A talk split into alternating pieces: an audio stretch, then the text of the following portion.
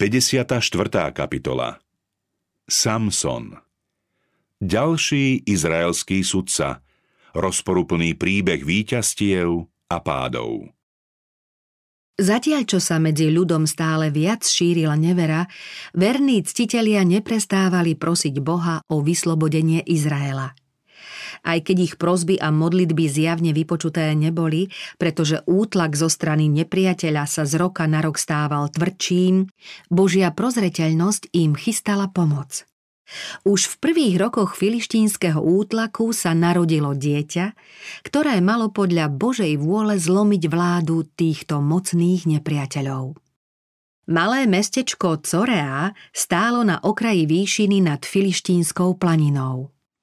Tu býval Manoach, muž z Dánovho pokolenia aj so svojou rodinou, ktorá napriek všeobecnému odpadnutiu od Boha zostala verná hospodinovi.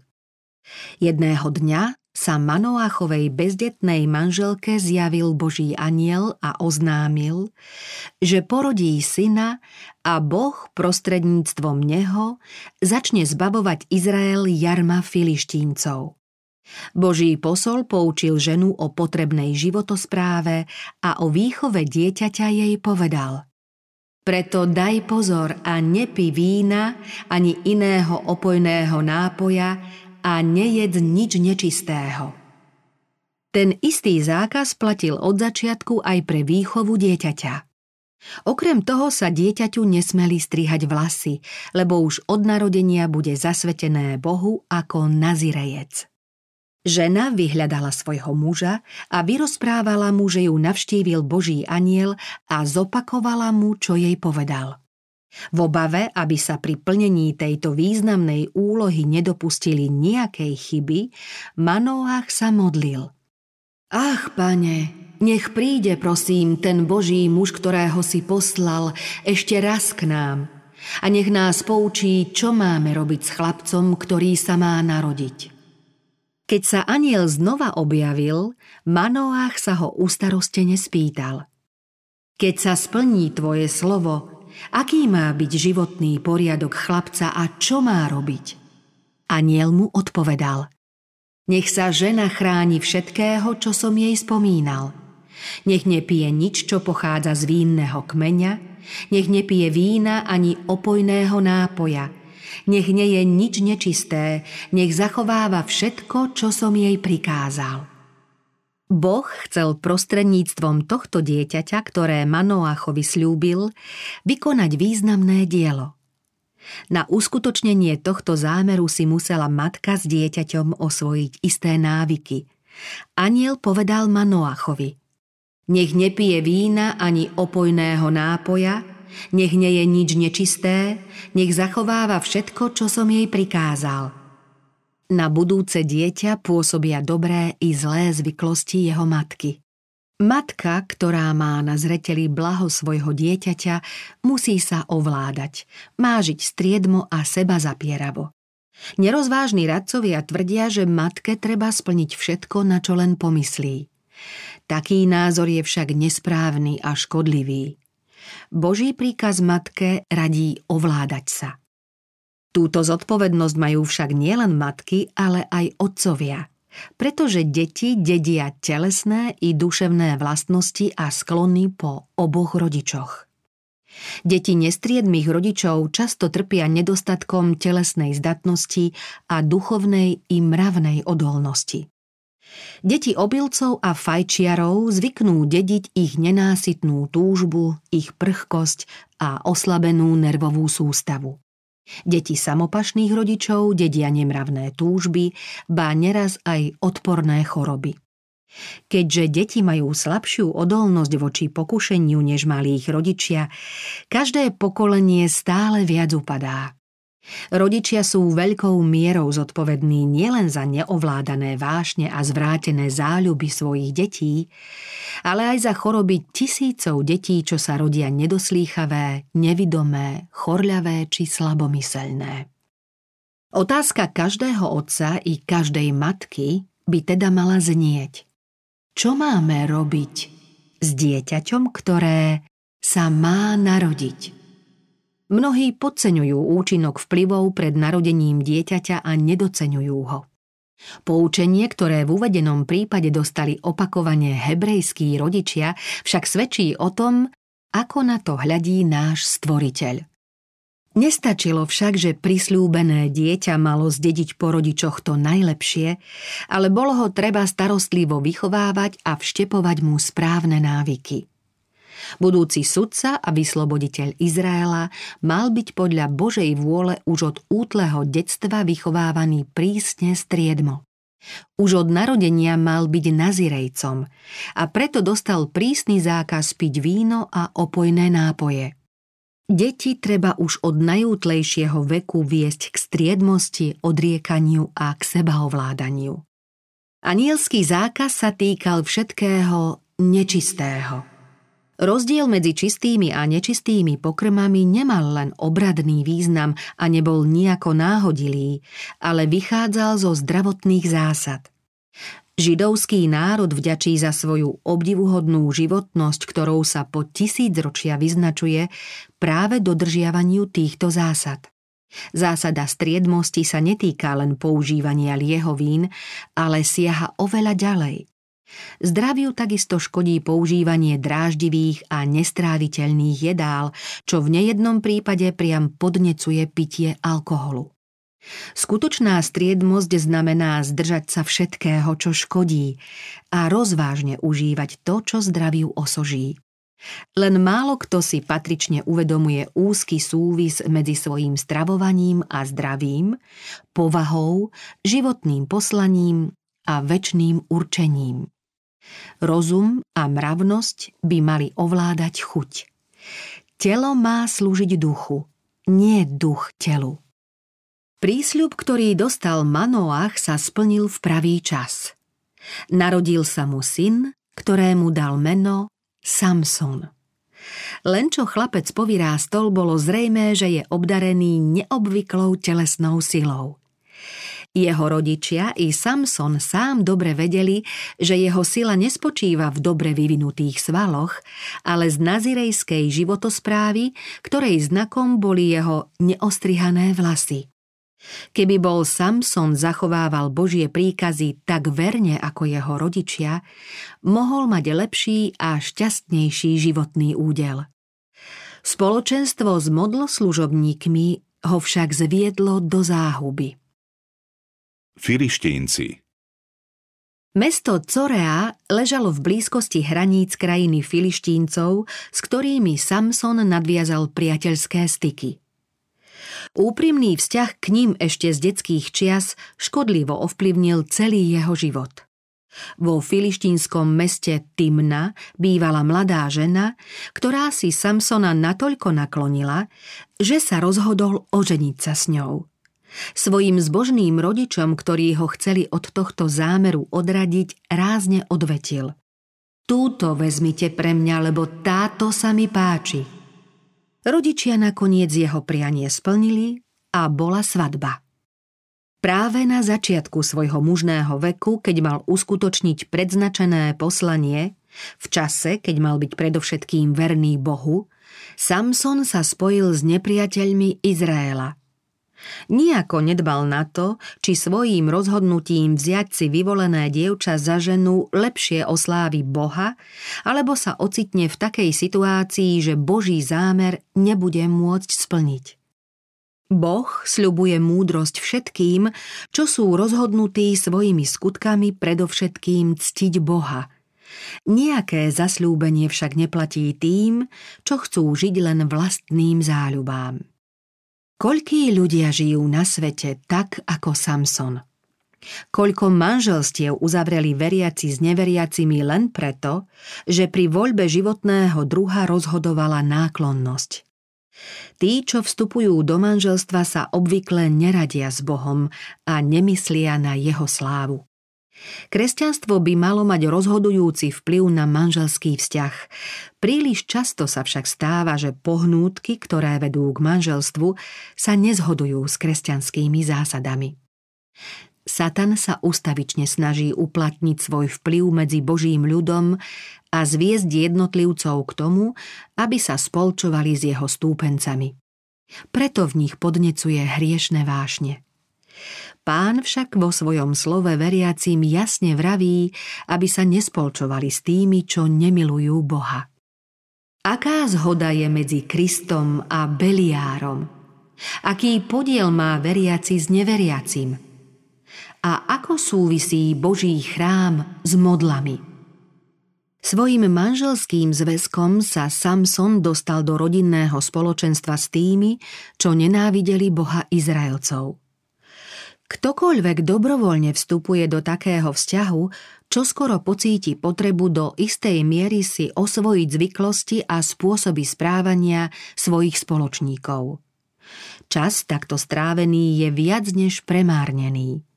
Vyslovenými i nevyslovenými myšlienkami si ľudia v takomto vzťahu podkopávajú základy a oslabujú zásady svojho duchovného života. Žena, kvôli ktorej Samson prestúpil Boží príkaz, zradila svojho muža skôr, než sa skončila svadobná hostina. V hneve nad jej neverou ju Samson opustil a vrátil sa domov do Corej. Keď sa neskôr upokojil a prišiel po svoju nevestu, bola už vydatá za iného. Z pomsty Samson zničil všetky polia a vinice filištíncov, ktorí potom zavraždili jeho bývalú nevestu, aj keď ju pod hrozbou sami doviedli k zrade, ktorá podnietila Samsonovú pomstu. Samson už predtým prejavil svoju úžasnú silu, keď holými rukami roztrhal mladého leva a keď v Aškalóne zabil 30 mužov. Teraz v zúrivosti nad barbarskou vraždou svojej ženy Samson napadol filištíncov a bil ich veľkými údermi.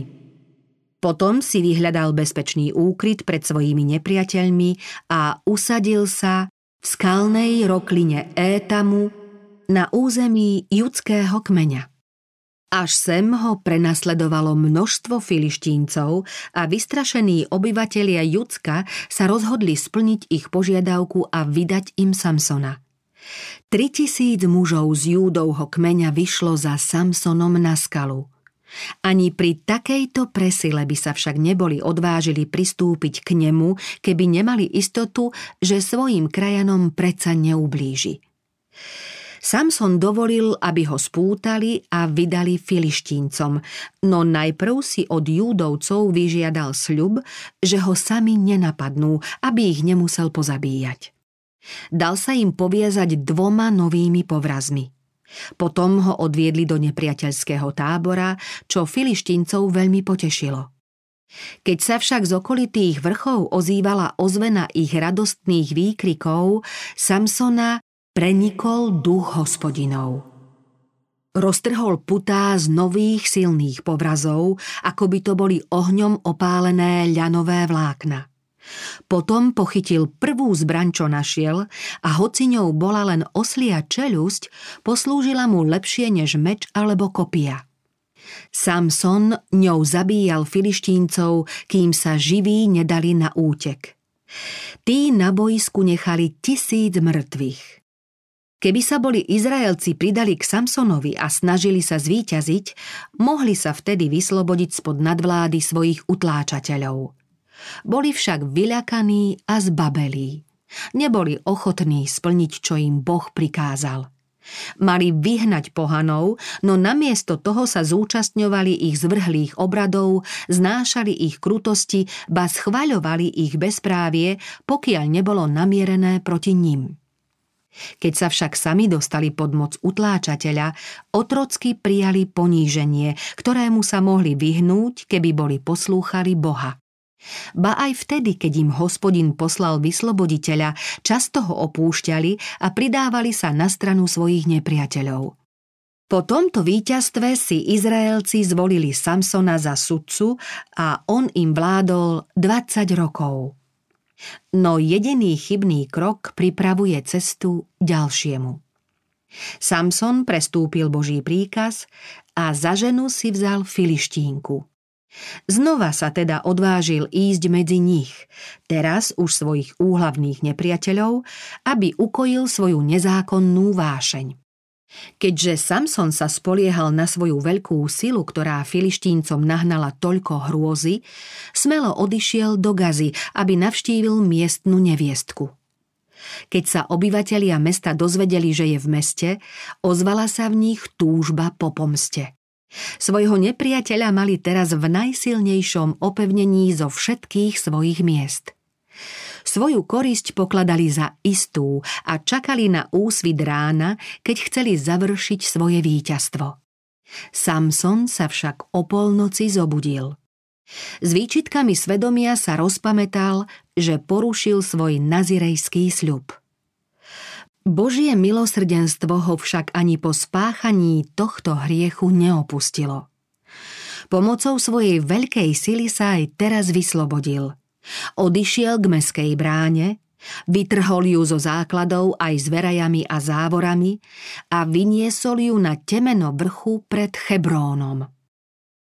Dalila Napriek tomu, že z nepriateľského obklúčenia sotva unikol, neprestal ďalej páchať svoje neprávosti. Aj keď sa už medzi filištíncov ísť neodvážil, ďalej vyhľadával zmyselné rozkoše, ktoré ho strhávali do záhuby. Potom sa nedaleko svojho rodiska v údolí Sórek zalúbil do ženy. V údolí Sórek boli slávne vinice. Aj tie vábili tohto nazirejca, ktorý si na svojich krivoľakých cestách zvykol už na víno, čím pretrhol ďalšie puto, ktoré ho spájalo s Bohom a s čistým životom. Filištínci pozorne sledovali každý pohyb svojho nepriateľa – a keď sa so svojím novým ľúbostným vzťahom sám ponížil, rozhodli sa pomocou Dalily završiť jeho záhubu. Do údolia Sórek poslali deputáciu zloženú z popredných mužov z každej filištínskej provincie. Neodvažovali sa ho zmocniť, kým bol pri svojej veľkej sile, no podľa možnosti chceli vypátrať tajomstvo jeho sily. Preto podplatili Dalilu, aby to zistila a oznámila im. Na Daliline dotieravé otázky odpovedal klamným tvrdením, že za určitých okolností by ho mohli pripraviť o jeho silu. Keď to potom Dalila skúsila, klamstvo sa vyjavilo. Na toho Dalila obvinila z klamstva. Ako môžeš povedať, milujem ťa, keď tvoje srdce nie je pri mne? Trikrát si ma už oklamal a nepovedal si mi, v čom je tvoja veľká sila. Samson dostal trikrát jasný dôkaz, že filištínci ho chcú zahubiť. No keď jej zámer nevyšiel, všetko obrátila na žart a Samson ako slepotou ranený zahnal obavy. Dalila ho každodenne unúvala svojimi rečami, takže zmalomyselnel až na smrť. Spájalo ho s ňou určité puto nehy. Samson nakoniec podľahol a svoje tajomstvo jej vyjavil. Britva sa mi ešte nedotkla hlavy, lebo som Božím zasvetencom od života matky. Keby ma ostrihali, stratila by sa mi sila, oslabol by som a bol by som ako všetci ostatní ľudia.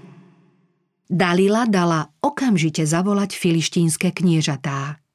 Keď Samson zaspal, ostrihali mu jeho bohatú hrivu. Potom Dalila, ako už trikrát predtým, zvolala. Filištíni idú na teba, Samson!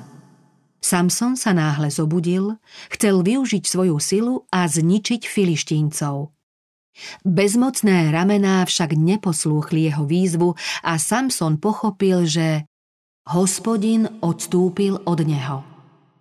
Holohlavého Samsona začala Dalila trápiť a pôsobiť mu bolesť, aby vyskúšala jeho silu, pretože filištínci sa neodvažovali priblížiť sa k nemu, kým si nebudú celkom istí, že svoju silu celkom stratil. Potom ho chytili, vypichli mu oči a odviedli ho do gazy. Tam ho reťazami spútaného vrhli do žalára a odsúdili k ťažkej robote. Aká to zmena pre človeka, ktorý bol hrdinom a sudcom Izraela a teraz je zbavený moci, slepý, uväznený a odsúdený na otrockú prácu. Krok za krokom bezohľadne porušoval podmienky svojho posvetného povolania. Boh bol k nemu dlho trpezlivý. Keď však natoľko podľahol moci hriechu, že svoje tajomstvo prezradil, hospodin ho opustil.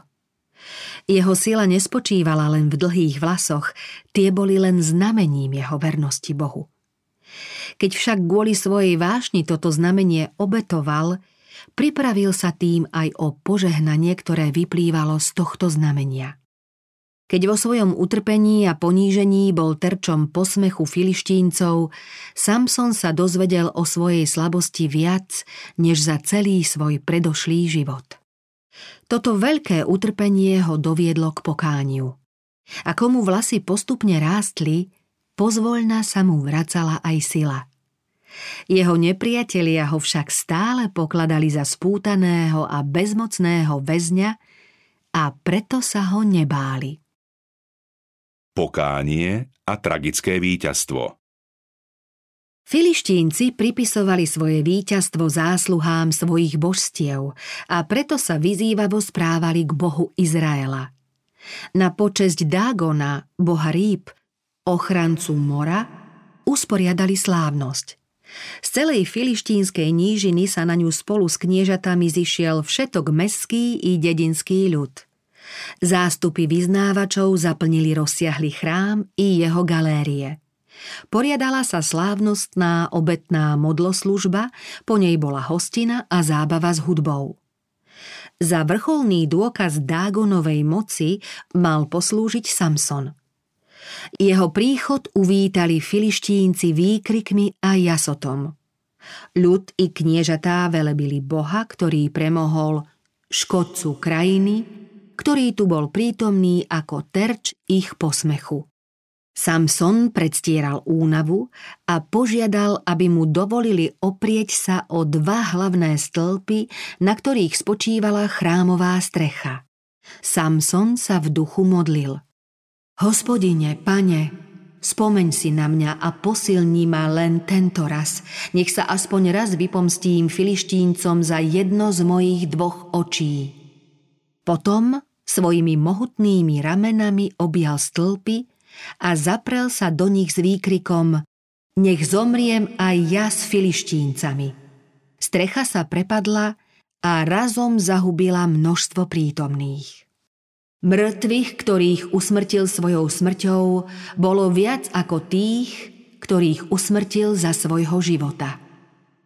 Pod troskami Dágonovho chrámu našli spolu s modlou svoj spoločný hrob aj jej vyznávači, kňazi, šľachtici, bojovníci i roľníci. Bolo medzi nimi aj mohutné telo toho, ktorého Boh povolal za vysloboditeľa Božieho ľudu. Keď sa o tejto strašnej zvesti doniesli správy do krajiny Izraelcov, Samsonovi krajania prišli z kopcov a vyhrabali telo mŕtvého hrdinu bez toho, aby im v tom niekto bránil. Zdvihli ho, odniesli a pochovali medzi Coreou a Eštáolom v hrobe jeho otca Manoacha. Zasľúbenie, že Boh začne prostredníctvom Samsona vyslobodzovať Izraelcov z ruky filištíncov, sa vyplnilo. Aký pochmúrny a strašný bol však Samsonov život, ktorý mal byť chválou hospodina a slávou národa. Keby bol Samson zostal verný Božiemu poslaniu, mohol čestne a záslužne splniť Boží zámer – Podľahol však pokušeniu a nebol hodný dôvery, preto sa jeho poslanie skončilo porážkou, otroctvom a smrťou. Zo stránky telesnej bol Samson najsilnejším mužom na zemi. Ale čo do seba ovládania, čestnosti a povahovej zásadnosti bol jedným z najslabších. Mnohí ľudia milne zamieňajú silné vášne za silnú povahu – Slabý je vlastne ten, koho ovládajú vlastné vášne. Skutočnú veľkosť človeka treba merať silou, ktorou vie ovládnuť svoje city a nie silou, ktorá ovláda jeho. Božia prozreteľnosť sa postarala o Samsona, aby bol dobre pripravený na dielo, ktoré mal vykonať. Od samého začiatku sa mu otvárali priaznivé podmienky pre rozmach telesnej zdatnosti, duševných schopností a mravnej čistoty. Pod vplyvom bezbožných priateľov sa však prestal spoliehať na Boha, ktorý je človekovi jediným útočiskom a dá sa strhnúť prúdom zla.